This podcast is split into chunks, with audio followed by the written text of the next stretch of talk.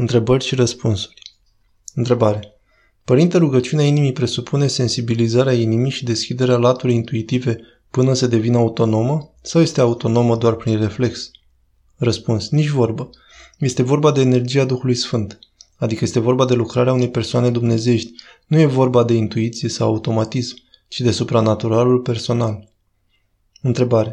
Dacă preiei Duhul duhovnicului sau al mentorului tău, îți afectează dinamica, traiectoria din viață?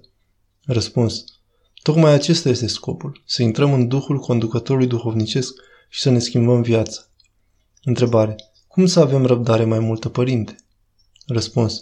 Să ne gândim la păcatele noastre și să nu deschidem gura când suntem mânioși. Nu suntem noi mai buni decât alții. Întrebare. Ce putem face pentru a fi părinți buni pe plan duhovnicesc? Răspuns. Atenție și program duhovnicesc. Dincolo de asta, pocăință pentru greșeli. Întrebare. De ce depinde ceea ce va deveni copilul în viață? Răspuns. De voia lui Dumnezeu. Trebuie să avem o legătură foarte bună cu Dumnezeu. Întrebare. În momentul în care o persoană ne rănește grav, este corect să folosim expresia Dumnezeu să te ierte și nu eu? Eu sunt nimeni? Răspuns. Nu prea. Trebuie să-L ierți și tu. Să spui Dumnezeu să te ierte. Cu multă iubire, fără a adăuga și nu eu. Întrebare. Cum să ne împăcăm cu noi? Răspuns. Dacă ne smerim în fața lui Dumnezeu și ne cerem iertare, atunci ne împăcăm cu Dumnezeu și odată cu aceasta ne împăcăm cu noi. Întrebare. În rugăciunea prin simțire, cuvintele și gândurile dispar pentru că asta este starea naturală neptică la care trebuie să ajungem? Sau pentru că este doar o stare de har suprafirească? Răspuns. Amândouă. Harul ne duce acolo. Noi suntem căzuți și nu mai putem fi naturali. Întrebare. Copiii, mai ales la adolescență, încep să aibă personalitate și pot să reacționeze, să nu mai accepte ce spun părinții. Cum trebuie să procedăm? Răspuns. Să fim aproape de ei. Rugăciune, răbdare și sfat. Simplitatea nădejdii. Întrebare. Cum putem ajuta copilul pentru lucrarea lui cu harul? Răspuns. Să te rogi pentru el, să-l prijini cu concret și să ai răbdare cu el. Să nu-l lași să-și facă voile în toate. Întrebare. Dacă judeci pe altul, îi preiei ispitele sau păcatele pentru a te smeri? Răspuns.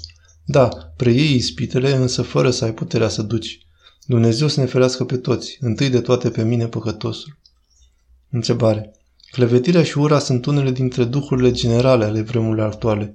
Ce să facem că de multe ori suntem trași în dispute fără vrere? Cum să luptăm mai eficient? Răspuns. Să încercăm să nu avem tangență deloc.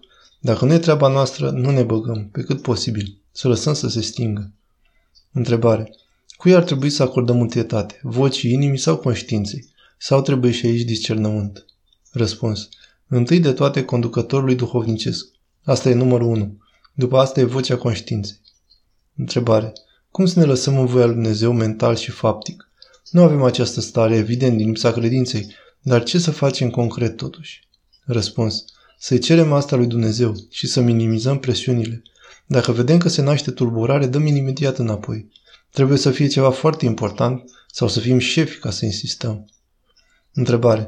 Cum să înțeleg această parte din rugăciunea de la Sfânta Împărtășanie, că nu voi spune vrăjmașilor tăi taina ta? Răspuns. E din perioada prigoanelor. Astăzi putem să spunem că este ca o formă de trâmbițare fără discernământ, din slavă deșartă sau ceva analog. Întrebare. De luat aminte că și judecata în bine asupra al cuiva este de evitat. De ce este așa, părinte? Răspuns. Ca să nu dau alte exemple care ar putea da naștere la discuții, Hitler a fost adulat de aproape toți în Germania că pune ordine și aproape toți au devenit naziști până ce s-a ajuns acolo unde s-a ajuns.